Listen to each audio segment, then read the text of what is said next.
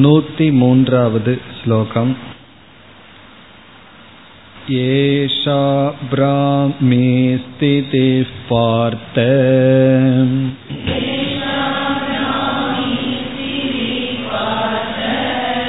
நைனாம் ப்ராப்ய விமுஹ்யதி.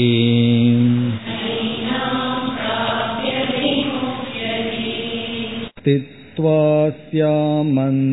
காலேபி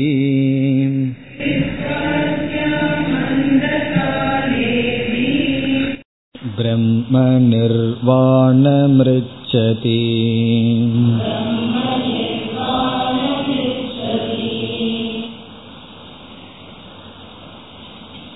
பஞ்சபூதத்தினுடைய தத்துவத்தை கூறி இறுதியில் இவைகள் நிஸ்தத்துவம் என்று முடிவு செய்து அந்த முடிவுரையில் இப்பொழுது நாம் இருக்கின்றோம். இதற்கு முன்னிய ஸ்லோகங்களில் முடிவுரையாக கூறும் பொழுது மித்தியாத்துவத்தினுடைய சில தன்மைகளை வர்ணித்தார்.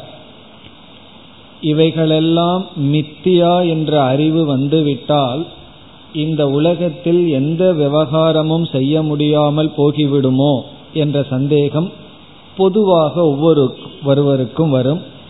அந்த சந்தேகத்தை நீக்கினார். விவகார லோபமானது ஏற்படாது என்று கூறி பிரத்யக்ஷ பிரமாணமானது துவைதத்தை போதிக்கின்றது, அதற்கு நாம் முக்கியத்துவம் கொடுக்காமல் விட்டுவிடுகின்றோமே என்ற சந்தேகம் வரும்பொழுது சாஸ்திர பிரமாணம் போதிக்கின்ற அத்வைதத்திற்கு மற்றவர்கள் முக்கியத்துவம் கொடுப்பதில்லை, அதுபோல்தான் நாமும் இதற்கு முக்கியத்துவம் கொடுப்பதில்லை என்று கூறி பிறகு மீண்டும் ஒரு சந்தேகம், பிரம்மன் அத்வைதம் என்பதில் தான் நமக்கு தாற்பயமே தவிர எதற்கு இந்த உலகத்தை மித்தியா இல்லை என்று சொல்ல வேண்டும் என்று கேட்கும் பொழுது இந்த உலகத்தை எவ்வளவு தூரம் மித்தியா என்று புரிந்து கொள்வோமோ அவ்வளவு தூரம்தான் பிரம்மத்தை சத்தியம் என்று புரிந்து கொள்ள முடியும் என்பது வரை நாம் பார்த்து பிறகு இந்த 103வது ஸ்லோகத்தில் ஆரம்பித்து விதேக முக்தியை பற்றி வித்யாரண்யர் பேசி முடிக்க இருக்கின்றார் இந்த அத்தியாயத்தை. அந்த விதேக முக்தியை பேசுகின்ற இடத்தில் கீதையிலிருந்து ஒரு ஸ்லோகத்தை இங்கு நமக்கு கொடுக்கின்றார். ஏஷா பிராமி ஸ்திதி பார்த்த, ஹே அர்ஜுனா, இதுதான் பிரம்ம சம்பந்தமான தீகி அறிவு அல்லது இருத்தல். பிரம்மாவும் பிரம்மஸ்வரூபமும் ஆத்மாவும் ஒன்று என்கின்ற நிலை இதுதான். இதை அடைந்தால் ஒருவன் மோகப்படுவதில்லை. பிறகு அந்த காலே அபி ஸ்தித்வா, ஒருவனுடைய பிராரப்தம் முடிகின்ற கடைசி காலத்திலாவது இதை அறிந்து இதில் நின்றால் அவன் பிரம்ம நிர்வாணம் ரிச்சதி, பிரம்ம நிர்வாணம் என்றால் விதேக முக்தியை அடைகின்றான். விதேக முக்தி என்பது சூக்ஷ்ம சரீரமும் அந்தந்த பூதங்களுடன் கலந்து இந்த ஜீவன் பிரம்மஸ்வரூபமாக இருந்து மீண்டும் பிறப்பதில்லை. அதாவது பிறப்பதில்லை, மறுபிறப்பு எடுப்பதில்லை, மீண்டும் சம்சாரத்திற்குள் இந்த ஜீவன் வருவதில்லை. அதுதான் விதேக முக்தி. இதில் அந்த காலம் என்ற ஒரு சொல் வந்தது. கடைசி காலத்திலாவது இந்த ஞானத்தை அடைந்தால் ஒருவன் மீண்டும் பிறப்பதில்லை என்று பகவான் கூறினார். இதற்கு இங்கு வித்யாரண்யர் புதிதாக ஒரு பொருளை கொடுக்கின்றார். பிறகு இங்கு பகவான் சொன்ன பிரசித்தமான அர்த்தத்தையும் கொடுப்பார். இங்கு வித்யாரண்யர் என்ன புதிய பொருளை கொடுக்கின்றார் என்று இப்பொழுது பார்க்கலாம். 104வது ஸ்லோகம். சதத்வைதே நிருதே த்வைதே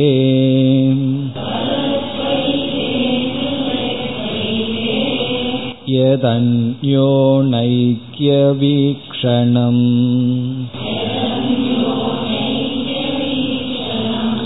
தஸ்யாந்த காலஸ்தத்பேத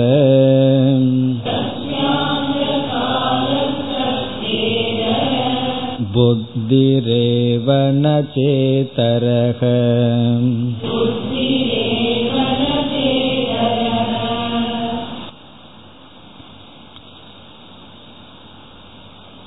பகவான் கூறிய வாக்கியத்தில் அந்த காலம் என்ற சொல்லுக்கு கொடுக்கப்பட்ட பொருள் நம்முடைய கடைசி காலம். நம்முடைய ஜீவிதத்தில் கடைசி காலத்திலாவது இந்த ஞானத்தை அடைந்து இதில் நிலை பெற்றிருந்தால் ஒருவன் பிரம்ம நிர்வாணத்தை அடைகின்றான் என்பது. இந்த ஸ்லோகத்தில் வித்யாரண்யர் அந்த காலம் என்பதற்கு புதிய ஒரு பொருளை கொடுக்கின்றார். இவர் கொடுக்கின்ற பொருள் என்னவென்றால், அந்த காலம் என்றால் முடிவு என்பது பொருள். இங்கு முடிவு என்பது எதனுடைய முடிவு, அதை இங்கு கொடுக்கின்றார். இங்கு எதனுடைய முடிவு என்றால் மோகத்தினுடைய, அறியாமையினுடைய முடிவு. பிராரப்தத்தினுடைய முடியும் தருவாயில் என்பது சாதாரணமான பொருள். இங்கு நம்முடைய அறியாமை அல்லது மோகத்தினுடைய முடிவு என்று சொல்கின்றார். அதுதான் இவர் இங்கு கொடுக்கின்ற அந்த காலக என்ற சொல்லுக்கு பொருள். மிக எளிமையாக தெளிவாக ஸ்லோகத்தில் கூறுகின்றார். இப்ப நம்ம ஸ்லோகத்திற்குள் சென்றால், சது அத்வைதே சதத்வைதே, சத்ஸ்வரூபமான அத்வைதம் அத்வைதம், அனிருத்தே துவைதே பொய்யான துவைதம், சதத்வைதே அனிருத்தே துவைதே. துவைதத்துக்கு அடைமொழி அனிருத்தம், மித்தியா. அனிருத்தம்னா இந்த இடத்துல மித்தியா. அத்வைதத்துக்கு அடைமொழி சத், சத்தியமான அத்வைதம், பொய்யான துவைதம். இப்படி ரெண்டு இருக்கு.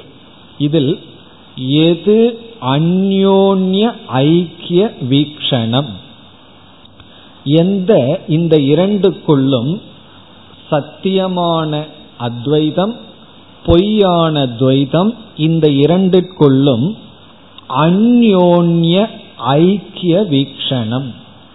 வீக்ஷணம்னா இந்த இடத்துல புரிந்து கொள்ளுதல். அந்யோன்ய ஐக்கியம்னா ஒன்றை இனியொன்றாக, இனியொன்றை இதாக புரிந்து கொள்ளுதல், ஒன்றையும் ஒன்றையும் கலந்து புரிந்து கொள்ளுதல். அந்யோன்ய ஐக்கியம், அதை இதுல கலந்து விடுதல், இதை அதில் கலந்து விடுதல். அந்யோன்ய ஐக்கிய வீக்ஷணம். அந்யோன்யம்னா இதையும் அதையும், ஐக்கியம்னா கலந்து விடுதல். ஜீவ பிரம்ம ஐக்கியத்தை போல் ஐக்கியம் அல்ல, கலந்து விடுதல். அரிசியையும் கல்லையும் அந்யோன்ய ஐக்கியம்னு என்ன அர்த்தம்? ரெண்டையும் கலந்து விடுதல், வித்தியாசம் தெரியாமல். வீக்ஷணம்னா அப்படி பார்த்தல், சத்தியத்தையும் மித்தியாவையும் கலந்து விடுதல். எந்த ஒரு கலந்து விடுதல் இருக்கின்றதோ, கலந்து பார்த்து கொண்டிருக்கின்றோமோ, அதாவது இங்கு என்ன சத்தியம் எது மித்தியா, இந்த உடல் இருக்கின்றது, அனாத்மாவாக இந்த பிரபஞ்சம் எல்லாம் இருக்கின்றது, சைத்தன்யம் ஆத்மஸ்வரூபம் இருக்கின்றது. ஆத்மாவினுடைய தன்மை உடலிலும், உடலினுடைய தன்மை ஆத்மாவிலும் கலந்து விடுதல். அப்ப என்ன ஆகின்றது? ஆத்மா நித்திய சொரூபம், உடல் அழிகின்ற அனித்திய சொரூபம்.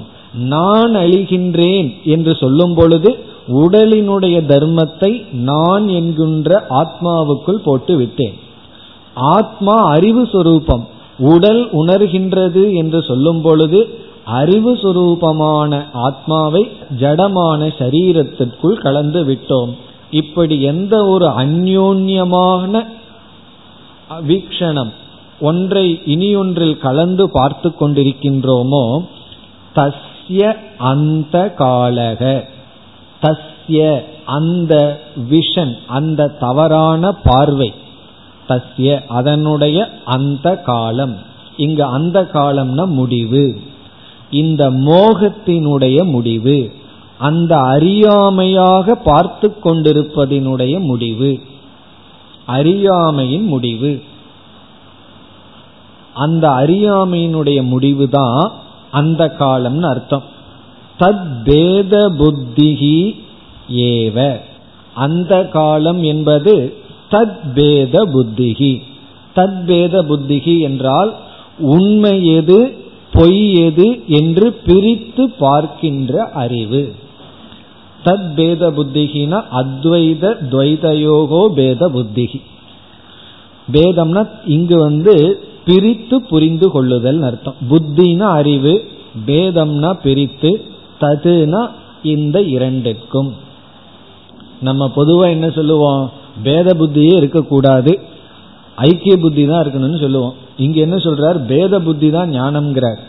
என்ன பேத புத்தி? எது உண்மை எது பொய் என்கின்ற பேத புத்தி. உண்மையை உண்மையா புரிஞ்சுட்டு பொய்ய பொய்யா புரிஞ்சுக்கிற பேத புத்தி தான் அந்த காலக. அதுதான் அந்த காலம்ங்கிற சொல்லுக்கு அர்த்தம். இப்ப எந்த பேத புத்தி? அத்வைதத்தையும் துவைதத்தையும் வேறுபடுத்தி சரியாக புரிந்து கொள்ளுதல் தான் அந்த காலம் என்ற சொல்லினுடைய பொருள். பிறகு ந ச இதரக. இதரக அர்த்தக நச்ச சம்பவதி, மற்ற அர்த்தம் அல்ல. இதரகன வேறு ஒரு பொருள் அல்ல என்று சொல்லிட்டு அடுத்ததுல காம்ப்ரமைஸ் பண்ணிடுவார். சரி பரவாயில்ல இந்த பொருளையும் வச்சுக்கலாம்னு சொல்ல போறார். ஆனா முக்கியமான பொருள் என்னன்னு சொன்னா வேத புத்தி. வேத புத்தி எதற்கும் எதற்கும் உண்மைக்கும் பொய்யுக்கும் உள்ள வேற்றுமை. இப்ப நமக்கு அங்க அபேத புத்தி இருக்கு. எதுலனா உண்மை பொய் விஷயத்துல அத்வைதமா இருக்கும். எது உண்மையோ அது உண்மைன்னு தெரியாம, எது பொய்யோ அது பொய்ன்னு தெரியாம கலந்து இருக்கின்றோம். அப்படி இல்லாமல் இருத்தல். இப்ப இந்த இடத்துல பகவான் கூறிய வார்த்தையில அந்த காலத்தில் இருந்தால் ஒருவன் மோட்சத்தை அடைகின்றான்னு சொன்னா, எது உண்மை எது பொய் என்ற அறிவில் இருந்தால் அவனுக்கு மோட்சம் என்று புதிதாக இந்த பொருளை இங்கு கொடுக்கின்றார். அப்ப அந்த காலகனா அறியாமையினுடைய முடிவு காலம். அறியாமையினுடைய முடிவு இவர் கொடுக்கின்ற பொருள். இனி அடுத்த ஸ்லோகத்துல இறங்கி வந்துடுறார். ஆனா சாதாரணமா இந்த இடத்துக்கு என்ன பொருள் சொல்கிறார்கள்னு சொன்னா, பிராரப்தத்தினுடைய முடிவு காலத்துல இந்த ஞானம் வந்தாலும் ஒருவனுக்கு விதேக முக்திங்கிறது கிடைக்கின்றது. அதுதான் பிரசித்தமான அர்த்தம். அந்த பொருளும் சரியாக வரும் என்று அடுத்த 105வது ஸ்லோகத்தில் அந்த பொருளையும் ஏற்றுக்கொள்கின்றார். அந்த காலம்னா பிரசித்தமான மரண காலம். 105வது ஸ்லோகம். யத்வாந்த கால ப்ராணஸ்ய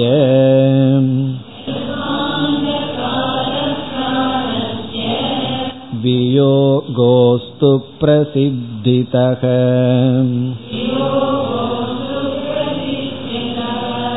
தஸ்மின் காலேபி ந ப்ராந்தேஹே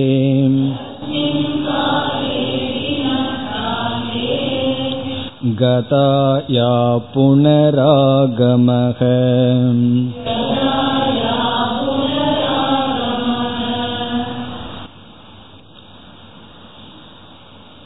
கீதையில் இருக்கின்ற ஸ்லோகத்திற்கு பிரசித்தமான அர்த்தத்தை இங்கு கொடுக்கின்றார். யத்வா அல்லது, யத்வானா அல்லது, அந்த காலம்ங்கிற சொல்லுக்கு ஒரு பொருளை நான் கொடுத்தேன், அறியாமையினுடைய முடிவு காலம் என்று. யத்வா அல்லது அந்த காலக. அந்த காலம் என்பது பிராணஸ்ய வியோகக அஸ்து பிரசித்திதக. பிரசித்திதகனா பிரசித்தியாக எல்லோருக்கும் தெரிந்தது என்னவென்றால் எல்லோருக்கும் அறிந்த பொருள். பிரசித்தினா வெல் நோன், காமன் மீனிங். எல்லோருக்கும் தெரிந்தது பிராணஸ்ய வியோகக. பிராணன் இந்த உடலை விட்டு செல்லுதல். வியோகம்னா நம்மை விட்டு போறது. பிராணன் நம்மை விட்டு செல்கின்ற காலம் அந்த நேரம். வியோகக அஸ்து அந்த காலக என்பதற்கு பொருளானது பிராணன் நம்மை விட்டு செல்கின்ற பொருளாக இருக்கட்டும். அப்படி இருந்தாலும் தவறில்லை, அந்த பொருள் இருந்தாலும் இருக்கட்டும் என்று சொல்லி பிறகு என்ன சொல்கின்றார், தஸ்மின் காலே அபி. அந்த காலத்திலும், மரண படுக்கையில் இருக்கும் பொழுதும் அந்த காலத்திலும், கதாயாகா பிராந்தேகே, கதாயாகான சென்றுவிட்ட, பிராந்தேகே பிராந்தினா இந்த இடத்துல அஜ்ஞானம், அஜ்ஞானத்தினுடைய விளைவான மோகம், சென்றுவிட்ட அறியாமையானது, பிராந்தேகே கதாயாகா பிராந்தேகே பிராந்தி நம்மை விட்டு சென்று விட்டால், ந புனக ஆகமக, புனகன மீண்டும், ந ஆகமகன வந்து சேராது, அது மீண்டும் வராது, சென்று விட்டால் நம்மை நோக்கி மீண்டும் வராது. கதாயாகா பிராந்தேகே நம்மை விட்டு பிராந்தியானது சென்று விட்டால், புனக மீண்டும், ந ஆகமக அது நம்மை அடையாது. இது வந்து அறியாமையினுடைய சொரூபம். அறியாமையினுடைய சொரூபம், இந்த அறியாமையே தர்க்கத்துக்கு அப்பாற்பட்டு நிற்குது.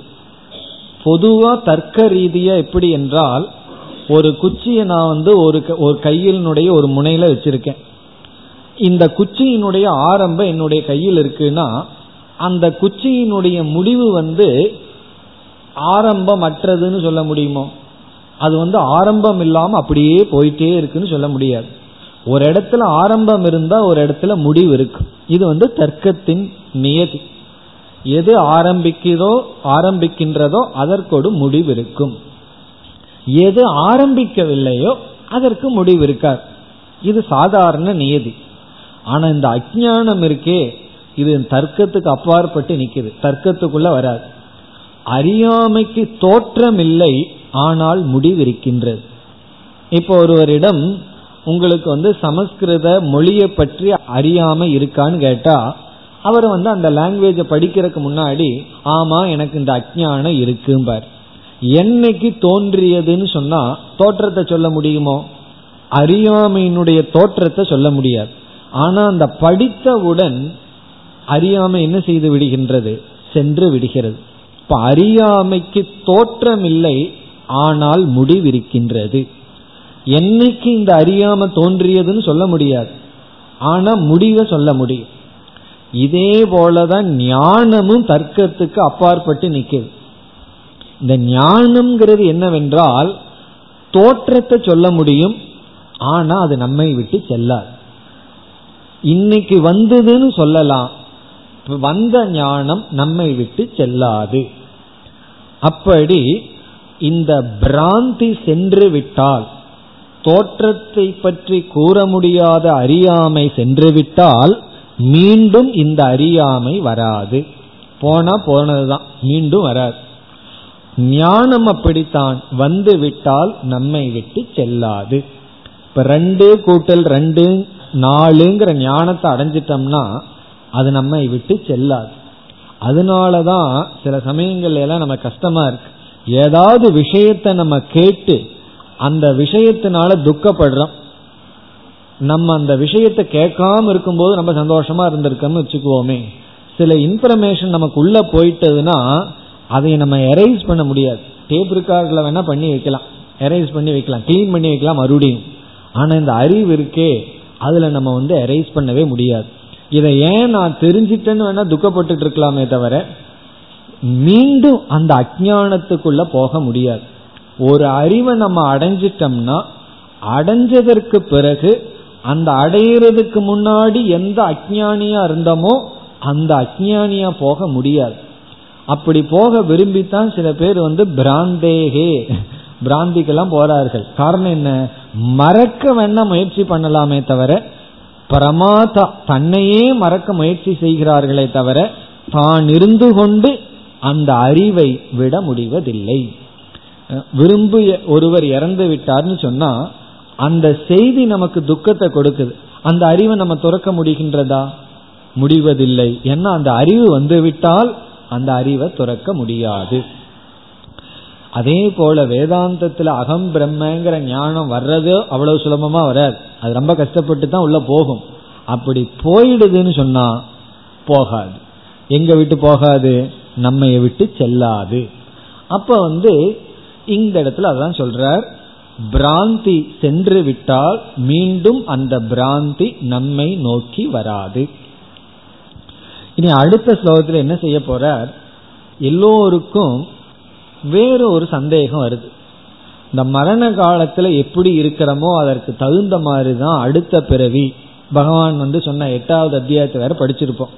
ரொம்ப முக்கியமா அந்த அத்தியாயம் தான் ரொம்ப பேருக்கு பிடிக்கும்.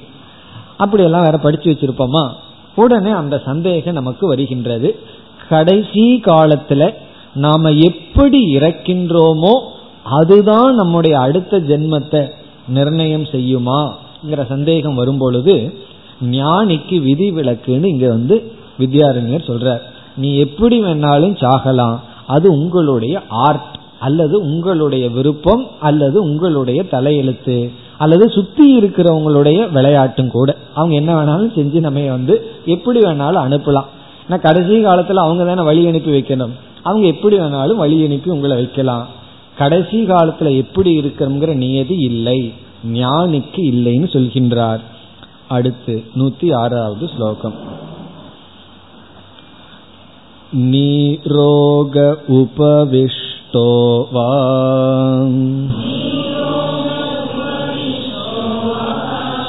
ருக்னோ வா விலுண்டன் புவி.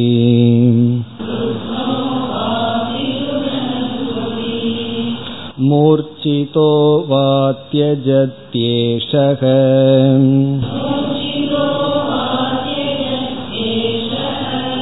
பிராணான் பிராந்திர்ன சர்வதா.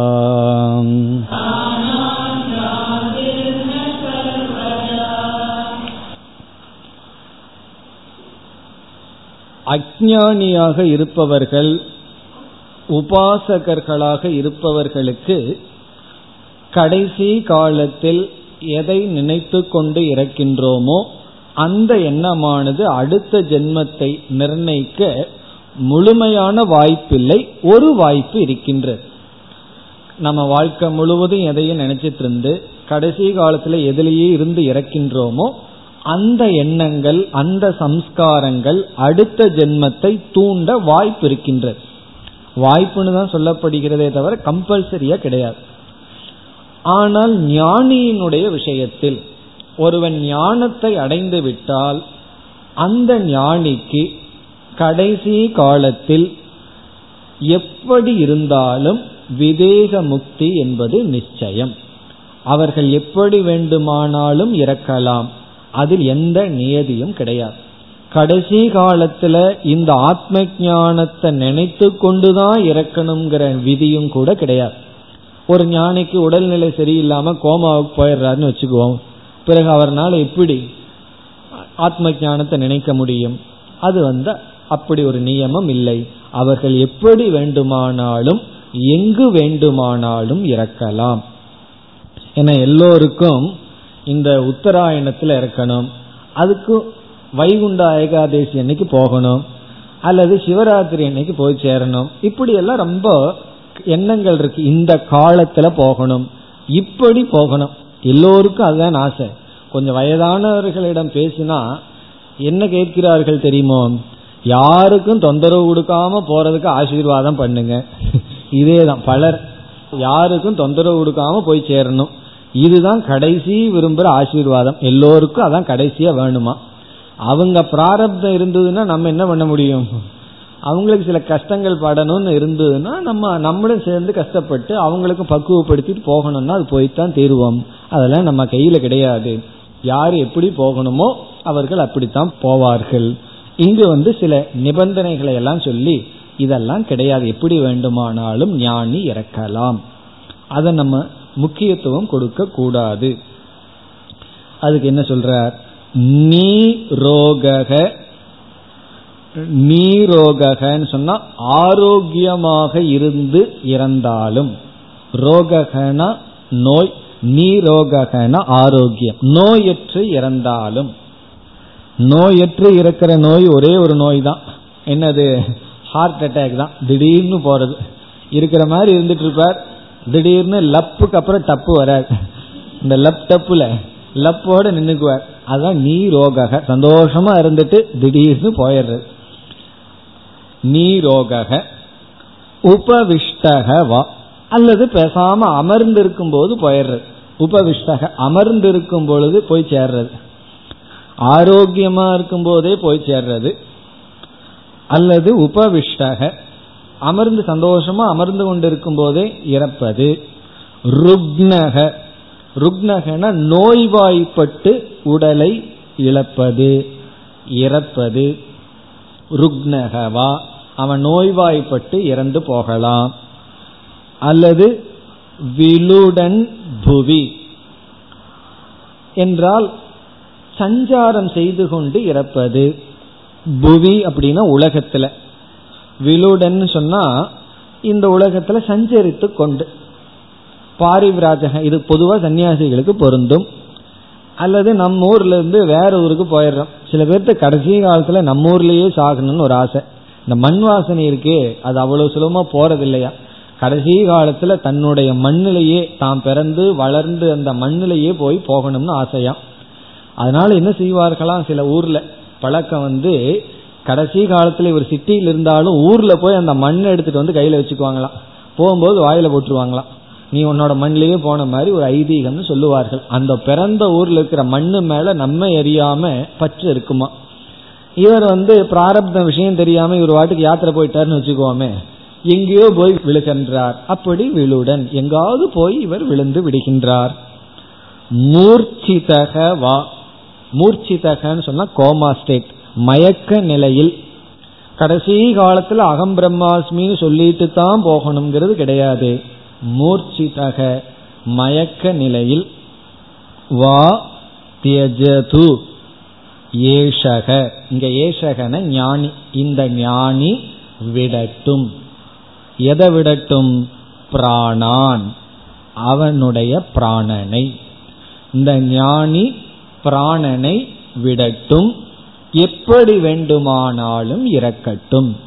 நமக்கு அதுல பற்று இருக்கக்கூடாது, இறக்கிறதுல வந்து நமக்கு பற்று இருக்கக்கூடாது. ஆனா சில பேர்த்துக்கு அதுல எல்லாம் பற்று வந்துடுது.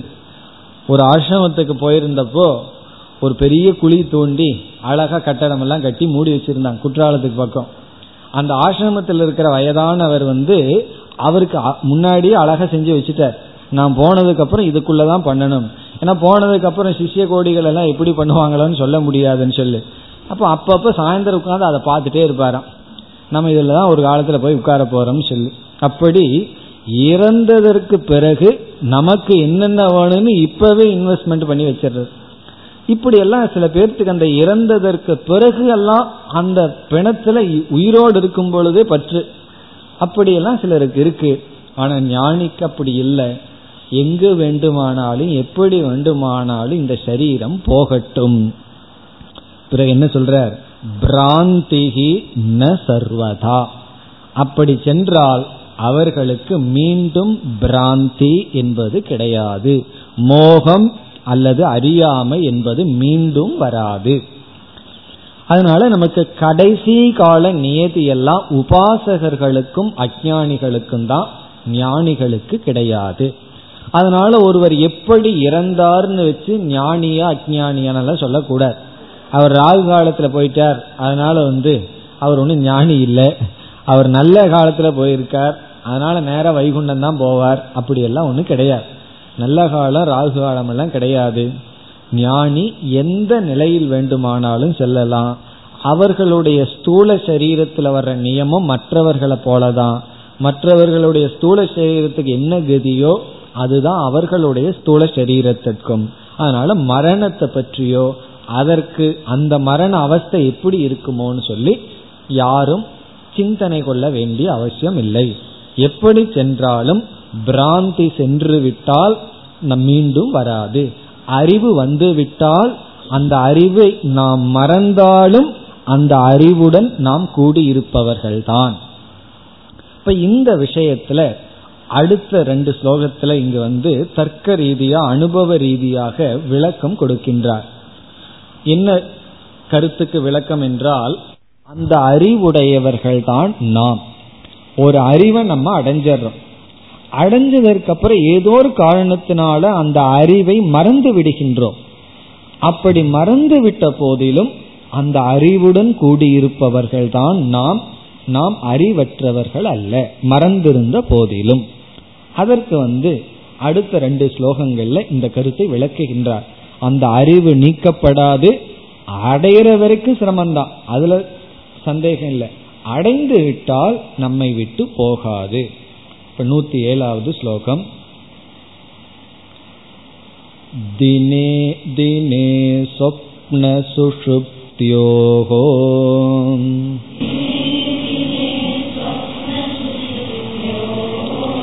அதீதே விஸ்மிருதேப்யயம்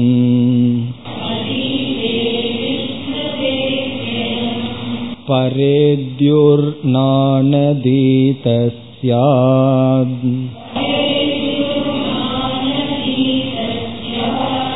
தத்வத் வித்யா ந நஷ்யதி.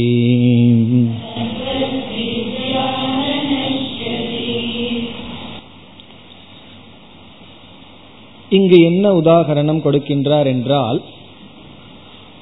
இன்று நாம் ஒரு அறிவை பெற்றுள்ளோம். யாரோ ஒருவர் ஒரு விஷயத்தை சொல்றார், ஒரு அறிவை அடைந்துள்ளோம். பிறகு நாம் உறங்க செல்கின்றோம். நாம் உறங்கும் பொழுது அந்த அறிவை முழுமையாக மறந்து விட்டோம். ஏன்னா உறக்கத்தில் இருக்கும்போது நமக்கு ஒரு அறிவும் கிடையாது. பிறகு கனவு காணும் பொழுதும் அந்த அறிவற்றவர்களாகவே கனவு காணுகின்றோம். ஆழ்ந்த உறக்கத்துல முழுமையான அஜ்ஞானத்துக்கு போயிடுறோம், காரண சரீரத்துக்கே போயிடுறோம். பிறகு எழுந்து விடுகின்றோம். நாளை எழுந்தவுடன் இன்று எந்த அறிவு அடைந்தமோ அந்த அறிவு நாளை நமக்கு தொடர்கிறது. ஆனா இடையில அந்த அறிவு இல்லாமல் போனது. இப்போ உறக்கத்தில் அறிவற்றவர்களாக நாம் மாறி விழித்து கொண்டவுடன் உறக்கத்தில் இருக்கிறதுக்கு முன்னாடி எந்த அறிவு அடைந்தமோ அந்த அறிவோட தான் நாம எழுந்திருக்கின்றோம். இது எதை காட்டுகின்றது என்றால், ஒரு அவஸ்தையில் நமக்கு முழுமையாக அறிவு மறந்திருந்த போதிலும் நாம் அறிவு அற்றவர்கள் அல்ல, அறிவு உடையவர்கள்தான். சுஷுப்தி அவஸ்தையில அறிவு அற்றவர்களாக இருந்த போதிலும் நாம எப்படிப்பட்ட அறிவுடன் சென்றோமோ அந்த அவஸ்தையில அறிவற்றவர்கள். எழுந்திருக்கும் பொழுது அதே அறிவுடன் எழுந்திருக்கின்றோம். அப்படி இல்லைன்னா என்ன ஆகிறது? நமக்கு வீடே தெரியாது. நம்ம இதுதான் வீடுன்ட்டு தூங்கி இருப்போம். காலையில் எழுந்திரிச்சா மறந்துருப்போம். ஒவ்வொரு நாளும் ஃப்ரெஷ்ஷா எழுந்திரிச்சு எப்படி வாழ்வது? நம்ம ஸ்மிருதிக்குள்ள என்னென்னலாம் போச்சோ அவைகளெல்லாம் மறந்திருந்த போதிலும் அந்த அறிவு அற்றவர்கள் அல்ல. இப்போ உங்க எல்லோருக்கும் வீட்டினுடைய டெலிபோன் நம்பர் தெரியும். ஆனா இப்ப நான் சொல்ற வரைக்கும் ஞாபகம் யாரும் வச்சுக்கல. கிளாஸ் கேட்டுட்டு இருக்கும் போது அதையெல்லாம் நம்ம மறந்துட்டோம். எல்லா அறிவும் நம்ம ஞாபகத்துக்கு கொண்டு வரவில்லை, தேவைங்கும் பொழுது வருகின்றது. அப்படி என்றால் அந்த அறிவு அற்றவர்களா நாம் என்றால் கிடையாது. என்ன பலருக்கு இந்த சந்தேகம் இருக்கு. இந்த அகம் பிரம்மாஸ்மிங்கிற ஞானம் வந்த உடனே எல்லா நேரத்திலையும் நான் பிரம்மன் நான் பிரம்மன் நினைச்சிட்டு இருக்கணுமா? அப்படி நினைச்சிட்டு இருந்தா எப்படி விவகாரம் பண்றது, சமையல் பண்றது எப்படி, சாப்பிட்றது எப்படி, நடக்கிறது எப்படி? ஏன்னா எல்லா நேரத்திலயும் அகம் பிரம்மாஸ்மிங்கிற எண்ணம் ஓடிக்கொண்டே இருக்க வேண்டுமான்னா அப்படி ஓடிக்கொண்டிருக்க வேண்டிய அவசியம் இல்லை. காரணம் என்ன? அகம் பிரம்மாஸ்மிங்கிற அறிவு உள்ள இருந்துட்டு அறிவினுடைய பலன் மனசு அனுபவிக்கும். எப்பொழுது நீ கழுத நாயின்னு யாராவது நம்ம திட்டுறாங்கன்னு வச்சுக்குவோமே, அப்ப நமக்கு குரோதம் வரும், பிறகு பொறாமை வர்ற சூழ்நிலை வரலாம். இவைகளெல்லாம் மேல வரும்பொழுது உடனே இந்த அறிவு நான் பூர்ணமானவன், என்னை யாரும் புரிந்து கொள்ள முடியாது, என்னை யாரும் இவர்கள் என்னை குறித்து யாரும் இவர்கள் பேசுவதில்லை. பிறகு இவங்க யாரை குறித்து பேசுறாங்கன்னா என்னுடைய அனாத்மாவை தான் சொல்கிறார்கள். இப்போ அனாத்மாவை சொல்றாங்களேன்னு கோபம் வந்ததுன்னா அனாத்மா டிசர்வ்ஸ், யாராவது நம்ம அப்படி சொன்னாங்கன்னா நம்ம அனாத்மாவுக்கு அந்த தகுதி இருக்கிறதுனால சொல்கிறார்கள். இப்ப என்னுடைய அனாத்மாவை அவங்க சொல்லட்டு, எப்படி வேணாலும் நிந்தனை செய்யட்டும், என்னுடைய ஆத்மஸ்வரூபத்தை யாரும் நிந்திப்பதில்லை என்ற இந்த அறிவு தேவையான போது வரலாம். மீதியான நேரத்துல இந்த அறிவு வரணுங்கிற அவசியம் இல்லை. அவனும் அஜ்ஞானிய போல சாதாரணமாகத்தான் இருந்து கொண்டு இருப்பான். அப்படி இந்த அறிவு மறந்தாலும் நாம் அறிவற்றவர்கள் அல்ல. ஏன்னா அறிவு உள்ள வந்துட்டா நம்மை விட்டு செல்லாது. இவருக்கு வந்து என்ன உதாரணம் கொடுக்கிறார்? வேத அத்தியனம் செய்யறத உதாரணமா கொடுக்கிறார். இன்னைக்கு வந்து ஒருவன் வேத அத்தியனம் செய்து விட்டான், செய்துவிட்டு எத்தனையோ மந்திரங்களை எல்லாம் மனப்பாடம் பண்ணிட்டான் வேத மாணவன். பிறகு அவன் தூங்குறான், அடுத்த நாள் எழுந்து கொள்கின்றான். அவன் எப்படி எழுந்து கொள்கின்றான்? நேற்று எதையெல்லாம் மனப்பாடம் பண்ணானோ அந்த அறிவோட தான் எழுந்து கொள்கின்றான். குரு என்ன செய்கின்றார்? நீ தூங்கி இருக்க, நேற்று சொன்னதையெல்லாம் தூக்கத்துல நீ விட்டுருப்ப, அதனால மீண்டும் நான் சொல்றேன்னு சொல்ல முடியாது. குரு வந்து நேற்று என்ன சொல்லி கொடுத்தாரோ அதை விட்டுட்டு அடுத்த பகுதியை தான் சொல்றார். குருவுக்கு தெரியும் இவன் தூங்கும் போது முட்டாளா இருந்து தூங்கியிருக்கான், எழுந்து கொள்ளும் பொழுது எவ்வளவு மனப்பாடம் பண்ணானோ அந்த அறிவுடன் தான் அமர்ந்து கொண்டிருக்கின்றான் என்று. எப்படி சுஷுப்தியிலும் சொப்பனத்திலும் இந்த அறிவு மறக்கப்பட்டாலும் இந்த அறிவற்றவன் அல்லவோ, அதே போல இதெல்லாம் எதுக்கு சொல்றார்? மூர்ச்சா அவஸ்தையிலும் மரண காலத்திலும் இந்த ஞானம் வரவில்லை என்றாலும் இவன் ஞானிதான். ஏன்னா மரண காலத்துல சில ஞானிக்கு வந்து உடல் வேதனை ரொம்ப வருதுன்னு வச்சுக்கோமே, அந்த நேரத்துல எல்லாம் அகம் பிரம்மாஸ்மின் எல்லாம் சொல்லி கொண்டு இருக்க மாட்டார்கள். ஒரு சாமிக்கு அப்படித்தான் உடல்நிலை சரியில்லாம போச்சு, கொஞ்சம் எனக்கு வருத்தமா இருக்கே வலிக்குதுன்னு சொன்னார். சிஷ்யம் போய் சொன்னான், நீங்க தான் அகம் பிரம்மாஸ்மின்னு அடிக்கடி சொல்லுவீங்களே, சொல்ல வேண்டியது என்னன்னு சொல்லி. அப்படி அகம் பிரம்மாஸ்மிங்கிறது அந்த நேரத்துல வராது, உடல் வலி தான் தெரியும். இந்த வலி வந்து அந்த ஞானத்தை மறைத்திருந்தாலும் அவன் ஞானிதான். பயம் வேண்டாம், இறந்ததுக்கு அப்புறம் ஏதாவது ஆயிருமோ, நான் மீண்டும் போய் பிறந்துடுவனுங்கிற பயம் வேண்டாம். இந்த அறிவு ஆரோக்கியமா இருக்கிற காலத்துல உள்ள போயிருந்தால் போதுங்கிற. கடைசி காலத்துல நம்ம வேதனையோட இருந்தாலும் அல்லது மூர்ச்சா மயக்க நிலையில் இருந்து உடலை விட்டாலும் நாம் ஞானிகளாகத்தான் இருக்கின்றோம். இதெல்லாம் எதற்குனா மீண்டும் மீண்டும் தொடர்ந்து படிக்கிறதுக்கு ஒரு பூஸ்ட் தான். இல்லை அப்படின்னா நீங்க என்ன படிச்சாலும் உருப்பட மாட்டீங்க, போக முடியாதுன்னு சொன்னா அப்புறம் எப்படி நமக்கு ஒரு உற்சாகம் வரும்? அதனால வந்து இது வந்து நம்ம கொஞ்சம் பூஸ்ட் பண்ற உற்சாகம் கொடுக்கிற ஸ்லோகம். நம்ம எவ்வளவு படிச்சிருக்கிறோமோ, எந்த அறிவை உள்ள தள்ளி இருக்கிறோமோ, அந்த அறிவினுடைய பலன் நமக்கு கிடைக்காம போகலாம். மறதியினாலேயோ விபரீத பாவனையினாலேயோ ஜீவன் முக்தியினுடைய சுகத்தை இழக்கலாம், ஆனா விதேக முக்திங்கிறது கிடைக்கும். நாம் அறிவற்றவர்கள் அல்ல, அதுதான் இதனுடைய சாரம். இனி ஸ்லோகத்திற்குள் சென்றால், தினே தினே தினே தினே ஒவ்வொரு நாளும், சொப்ன சுஷுப்தியோகோ, சொப்பனம்னா கனவு, சுஷுப்தினா ஆழ்ந்த உறக்கம், இந்த இரண்டு நிலைகளில் ஒவ்வொரு நாளும் சொப்பனத்திலும் சுஷுப்தியிலும் அதீதே விஸ்மிருதே அபி, அதீதம்னா படித்தது, வேதம் படித்தது, விஸ்மிருதே அபி மறக்கப்பட்ட போதிலும், ஒவ்வொரு நாளும் கனவிலும் ஆழ்ந்த உறக்கத்திலும் படிக்கப்பட்டது மறக்கப்பட்ட போதிலும், விஸ்மிருதே அபி அயம், இந்த சாதகன், இந்த மாணவன், அயம் சாத்திரக, பரேத்யுகு, பரேத்யுகுன நாளை, ஸ்வக அடுத்த நாள், ந அனதீதக ஸ்யாத், அவன் படிக்காதவன் அல்ல.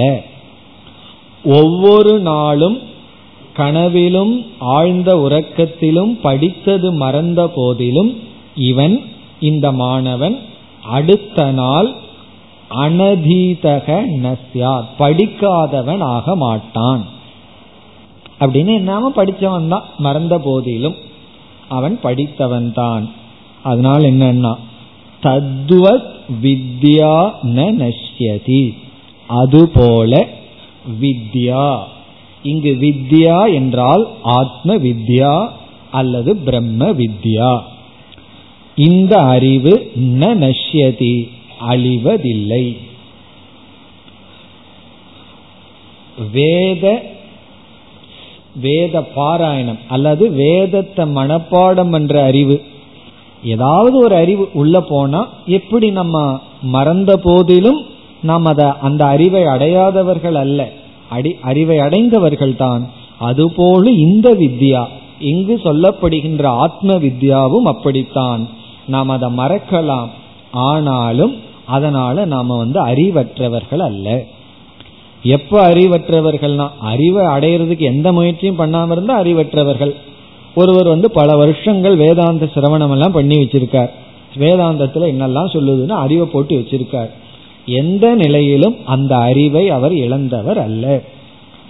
காரணம் என்னன்னா, மறந்த போதிலும் ஒவ்வொரு நாளும் சுசுப்தியில போயிருந்தாலும் இவர்களுக்கு இந்த அறிவு இருக்கின்றது.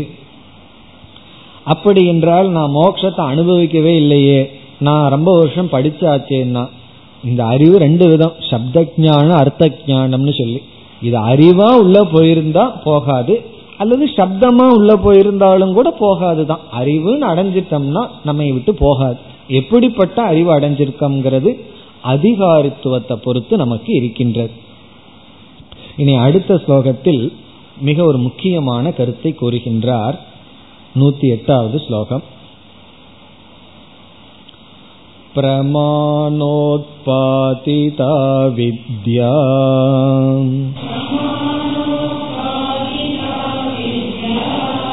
பிரமாணம் பிரபலம் வினா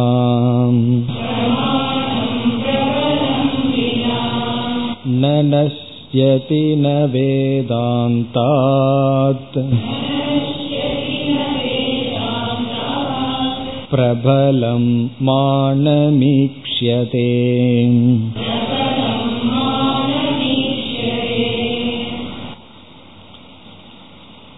இந்த ஸ்லோகத்தில் ஒரு நல்ல முக்கியமான கருத்தை வித்யாரண்யர் கூறுகின்றார். நாம் ஒரு அறிவை அடைகின்றோம்.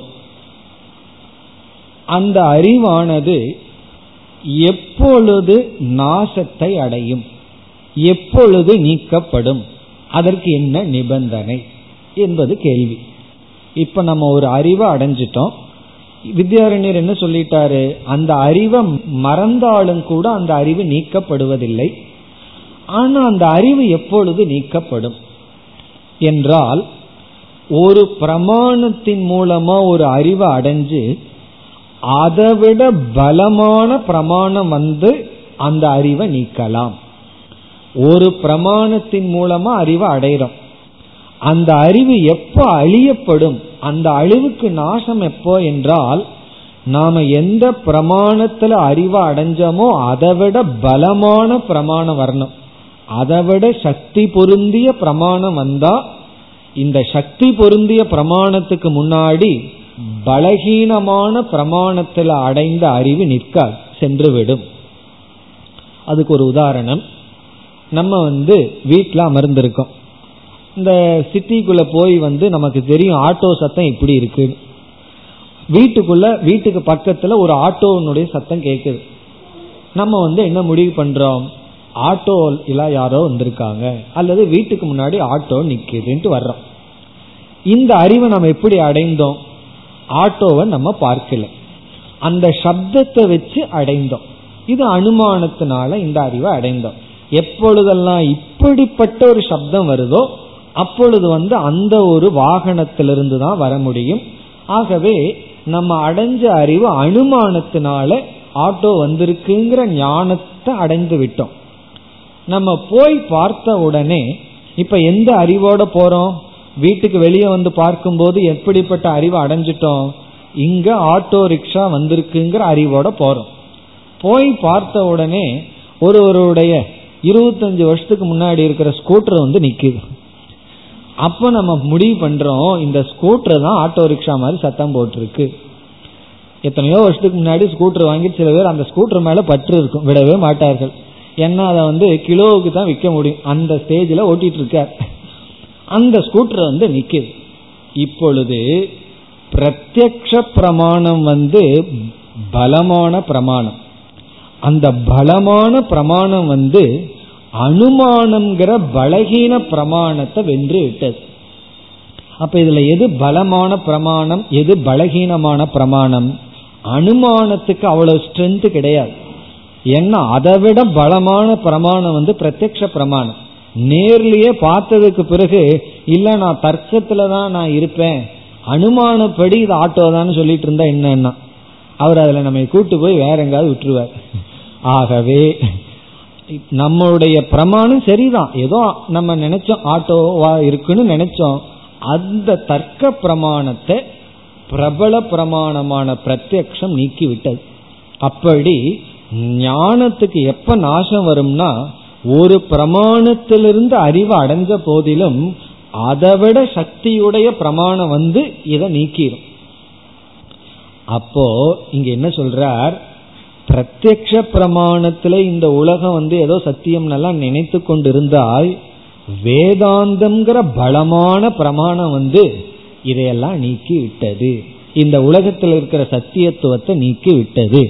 இப்ப வேதாந்தம்ங்கிறது தான் மேக்சிமம் பலமான பிரமாணம். இந்த இடத்துல வேதாந்தம் பிரமாணம் அதுதான் பல பிரமாணம்ங்கிற ஸ்ரத்த நமக்கு இருக்கணும். அந்த பிரமாணம் வந்து இந்த அறிவை நீக்கிவிடும் சொல்ற. இந்த உலகம் வந்து சத்தியம்னு நினைச்சிட்டு இருக்கிற புத்தியை நீக்கிவிடும். இப்படி கேட்ட உடனே, அதாவது ஏற்கனவே ஒரு பிரமாணத்துல ஒரு அறிவை அடைஞ்சு வச்சிருந்தேன், வேதாந்த பிரமாணம் வந்து நீக்கிடுதுன்னா வேதாந்தத்தை விட பல பிரமாணம் ஏதாவது இருக்குமான்னா, இங்க வந்து முடிவுரை சொல்றார் அப்படி கிடையாது. வேதாந்தம் தான் கடைசி பிரமாணம், அதற்கு மேல வேதாந்தத்தையே எதிர்த்து நிக்கிற பிரமாணம் கிடையாது.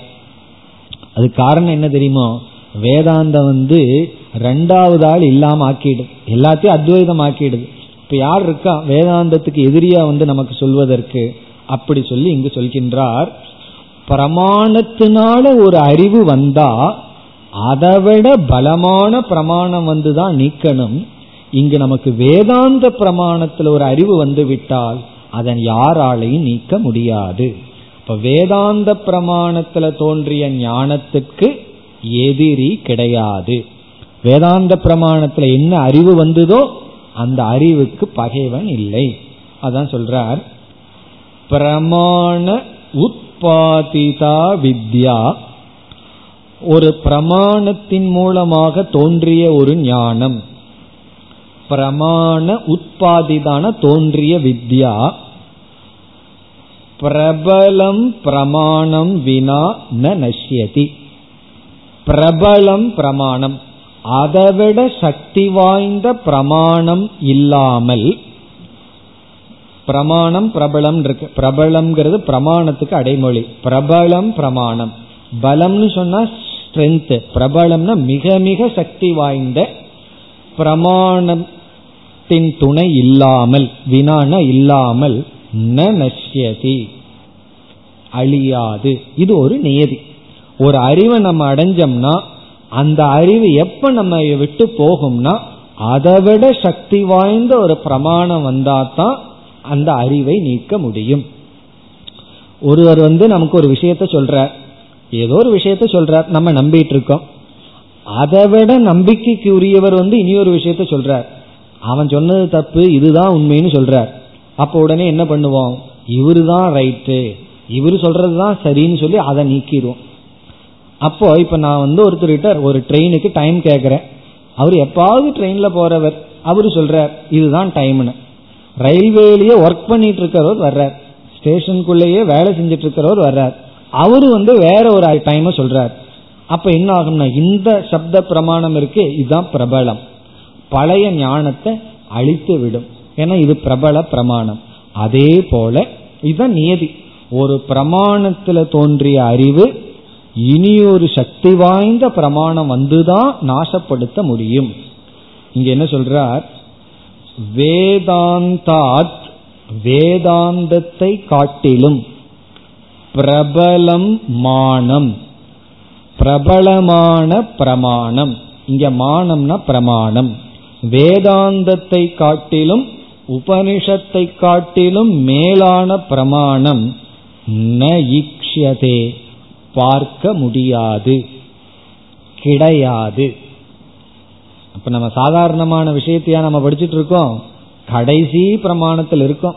வேதாந்தத்தை பெருமை தெரியாமையே பல வருஷம் நம்ம வேதாந்தக்குள்ள இருந்துட்டு இருப்போம். நாம எப்படிப்பட்ட பிரமாணத்தை கையாண்டுட்டு இருக்கோம்னா, இதுதான் கடைசி பிரமாணம், இதற்கு மேல அறிவை கொடுக்கிற, நம்ம அறிவை மாத்திர, நம்ம அறிவை அழிக்கிற கருவி கிடையாது.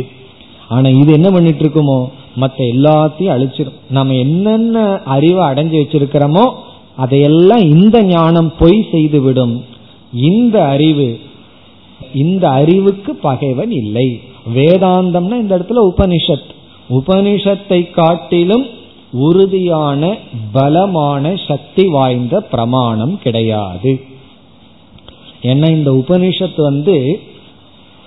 ஒன்று தான் சத்தியம்னு நமக்கு சொல்லிட்டதுனால இரண்டாவது ஒன்று இல்லை இந்த உபனிஷத்துக்கு பகைவனா இருக்கிறதுக்கு. அப்படி இந்த உபனிஷத் பிரமாணம்தான் மற்றதை அளிக்கும். உபனிஷத் பிரமாணத்திலிருந்து வந்த ஞானத்துக்கு பகைவன் இல்லை, அதனால நமக்கு பயமும் இல்லை. பகைவனே இல்லைன்னா எப்படி நமக்கு பயம் கிடைக்கும் என்று இந்த ஸ்லோகத்தில் வித்யாரண்யர் ஞானம் அழியாது. ஞானம் அழியிறதுக்கு ஒரே ஒரு வழி, அதைவிட சக்தி வாய்ந்த பிரமாணம் வரணும். வேற விதத்துல ஞானம் அழியாது. அறிவு வந்துட்டா அழியாது, ஞானத்தை அழிக்க முடியாது. இன்னும் ரெண்டாம் கிளாஸ்ல எல்லாம் படிச்சிருப்போம், கல்வியின் பெருமை, கல்வர்களால் களவாட முடியாது, இப்படி எல்லாம் படிச்சிருப்போம், ஞாபகம் இருக்கோ? அப்படி கல்வியினுடைய பெருமை அப்பவே படிச்சிருக்கோம், அதுதான் இங்கேயும் படிக்கிறோம். இந்த அறிவினுடைய பெருமை, யாரும் திருடிட்டு போக முடியாது. நம்ம உறங்கி இருந்தாலும் அல்லது நமக்கு பைத்தியமே பிடிச்சாலும் இந்த அறிவுடன் இருப்பவர்கள் தான். ஏன்னா ஞானிக்கு இதெல்லாம் பெரிய கிரந்தத்துல விசாரம் செய்வார்கள். ஞானிக்கு கடைசி காலத்துல பைத்தியம் பிடிச்சதுன்னு வச்சுக்கோமே, என்ன ஆகும்னா அவர்களுக்கும் விதேக முக்தி தான். காரணம் என்னன்னா அந்த அறிவை உடையவர்கள் தான் அவர்கள். ஜீவன் முக்தி அவர்கள் அனுபவிக்க முடியாமல் இருக்கலாம். அப்படி எந்த காலத்திலும் ஞானம் அழியாது. அது அழியணும்னா எது ஞானத்தை கொடுத்ததோ அதை விட சக்தி வாய்ந்த ஒன்று வரணும். இங்க வேதாந்த ஞானத்தை கொடுத்துட்டா அதை விட சக்தி வாய்ந்தது ஒன்றும் கிடையாது என்று சொல்லி இனி அடுத்த ஸ்லோகத்தில் இந்த அத்தியாயத்தை முடிக்கின்றார். அடுத்தது முடிவுரை ஸ்லோகம். தஸ்மாத் வேதாந்த சம்சித்தம்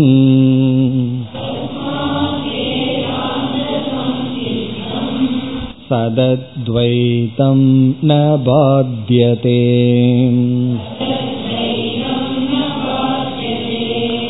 அந்தகாலேப்யதோ பூதே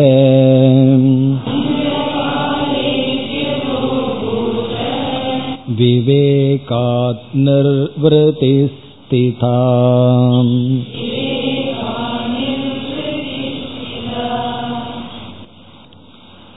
தஸ்மாத், பெரிய தஸ்மாத். காரணம் என்ன? எவ்வளவு ஸ்லோகத்தினுடைய சாரம் தஸ்மாத்ங்கிறது? 108 ஸ்லோகத்தினுடைய சாரம் இது. தஸ்மாத் ஆகவே வேதாந்த சம்சித்தம், ரொம்ப அழகா சொல்ற, வேதாந்தத்தினால் சம்சித்தம் நிலைநாட்ட பெற்ற, சம்யக் சித்தம் வேதாந்தத்தினால் நிலைநாட்ட பெற்ற. சும்மா சாதாரணமா யாரும் சொல்லவில்லை, வேதாந்தத்தினால் முடிவு செய்யப்பட்ட. என்ன சம்சித்தம்? எது முடிவு செய்யப்பட்டது? சதத்வைதம், அத்வைதமான சத், இரண்டற்ற சத், வேதாந்தத்தின் மூலமாக நிலைநாட்டப்பட்ட சத் சுரூபமான அத்வைதம். இங்கு ஏன் சத்துங்கிற வார்த்தையை வித்யாரண்யர் விடாம வச்சிருக்கார்? சதேவ சௌமிய இதமக்ர ஆசீத், அதற்கு தான் விளக்கத்தை ஆரம்பிச்சார். சத்து தான் இருந்தது அப்படின்னு ஆரம்பிச்சார். அந்த சத் சுரூபமான அத்வைதம் ந பாத்யதே, அது நீக்கப்பட முடியாது, நீக்கப்பட முடியாது யாராலும், எந்த பிரமாணத்தினாலும். ந பாத்யதே கைகி பிரமாணாந்தரைகி, வேற எந்த பிரமாணங்களினாலும் நீக்கப்பட முடியாது. காரணம் என்னன்னா இந்த வேதாந்தத்துக்கு மேல ஒரு பிரமாணம் கிடையாது. இது லைஃப் சாம்பியன், இதுக்கு மேல இது ரெக்கார்டு வச்சாச்சு, இதுக்கு மேல பிரமாணம் கிடையாது. வேற பிரமாணம் இனியும் தோன்ற முடியாது, கிடையாது. அப்படி இந்த வித்யாவானது அழிக்கப்பட முடியாது. பாதிப்புக்கு உட்படாதது, நாசத்துக்கு அப்பாற்பட்டது. பிறகு அந்த காலத்தை வித்யாரண்யர் மறந்து விடல, அந்த காலே அபி, சரி கடைசி காலத்தில் ஆவது. ரொம்ப பேருக்கு அதான் இப்ப இருக்கிற வாசனைகள், மனசில் இருக்கிற ஆசையை பார்த்தா போகும்போதாவது வருமா, கடைசி காலத்திலேயாவது இதை நினைப்பனா அப்படின்னு தோன்றும் நமக்கு. அதனால சொல்றார் அந்த காலே அபி, கடைசி காலத்திலேயாவது அபி அதஹ பூத விவேகாத், இந்த பூத விவேகத்தினாலும், இந்த பூத விவேகம், இந்த பூத விவேகம்னு சொன்னா இங்க நம்ம செய்தோமே பஞ்சபூதம், இந்த பூத விவேகாத் நிர்விருத்திகி ஸ்திதா. நிர்விருத்திகி என்றால் மோக்ஷம் என்று பொருள். சுகம் மோக்ஷம், நிர்விருத்திகி மோக்ஷம், ஸ்திதா ஸ்திதான்னா நிற்கும், அந்த காலையாகி நிற்கும், அந்த காலத்திலேயும் கூட இது இருக்கும். எது? மோக்ஷம் நம்மை விட்டு செல்லாது. எதிலிருந்து? பூத விவேகாத், இந்த பூத விவேகத்திலிருந்து நமக்கு கிடைக்கின்ற ஞானம். பூத விவேகம்னா என்னன்னு நம்ம பார்த்துட்டோம். பஞ்சபூதமும் இந்த சத்தும் ஒன்றோடு ஒன்று கலந்து விட்டது. கலந்துவிட்ட பூதத்தையும் சத்தையும் நாம் பிரித்து புரிந்து கொண்டால், இங்க விவேகம்னு சொன்னா பிரித்தல், பூதத்திலிருந்து அதக விவேகா, அதகன பிரம்மத்திடமிருந்து இந்த பூதத்தை நாம் பிரித்தால், பிரித்து அதனால கிடைக்கிற இந்த அறிவு மோட்சமானது அந்த காலே அபி ஸ்திதா, கடைசி காலத்திலே நம்மிடம் இருக்கும். அதனால கடைசி காலத்துல பார்க்கலாம், இப்ப என்ன வேணாலும் பண்ணிக்கலாம்னு அர்த்தம் கிடையாது, அல்ல அப்ப பாத்துக்கலாம்னு சொல்ற மாதிரி அர்த்தம் அல்ல. நமக்கு இந்த அறிவு விட்டால் என்ன, நம்மை அறியாமல் எல்லோருக்கும் ஒரு பயம் இருக்கு, எதை அடைந்தாலும் அடையிற வரைக்கும் அடைவோமாங்கிற பயம். அடைஞ்சதற்கு பிறகு பெரிய பயம் வந்துடுது, அடையிறதுக்கு முன்னாடி கிடைக்குமா கிடைக்குமாங்கிற பயம், அடைஞ்சதற்கு அப்புறம் என்ன பயம் தெரியுமோ, போயிருமா போயிருமாங்கிற பயம். அப்ப ரெண்டு அவஸ்தையிலும் பயத்தோட தான் இருக்கும், கிடைக்குமாங்கிற பயத்தில் இருந்தோம், போயிருமாங்கிற பயத்தில் இருக்கோம். அப்போ அந்த பயம்ங்கிறது சுபாவமா இருக்கு. வேதாந்தத்துக்குள்ள இதனுடைய சுகத்தை கொஞ்சம் டேஸ்ட் பண்ண உடனே நம்ம மீண்டும் சம்சாரத்துக்குள்ள போயிருவோமா, அந்த வாசனைகள் எல்லாம் நம்ம மீண்டும் இழுத்துட்டு போயிருமா, மீண்டும் நம்ம போயிருவோமான்னு ஒரு பயம். அந்த பயம் வேண்டாம், அறிவு விட்டால் நம்மை விட்டு செல்லாது, அந்த அறிவு நமக்குள் கண்டிப்பாக இருக்கும் என்று இந்த அத்தியாயத்தை முடித்துள்ளார். அடுத்த வகுப்பில் இதனுடைய சாரத்தை பார்த்து அடுத்த அத்தியாயத்திற்கு செல்லலாம். ஓம் பூர்ணமத பூர்ணமிதம் பூர்ணாத் பூர்ணமுதச்யதே பூர்ணஸ்ய பூர்ணமாதாய பூர்ணமேவாவசிஷ்யதே. ஓம் சாந்தி.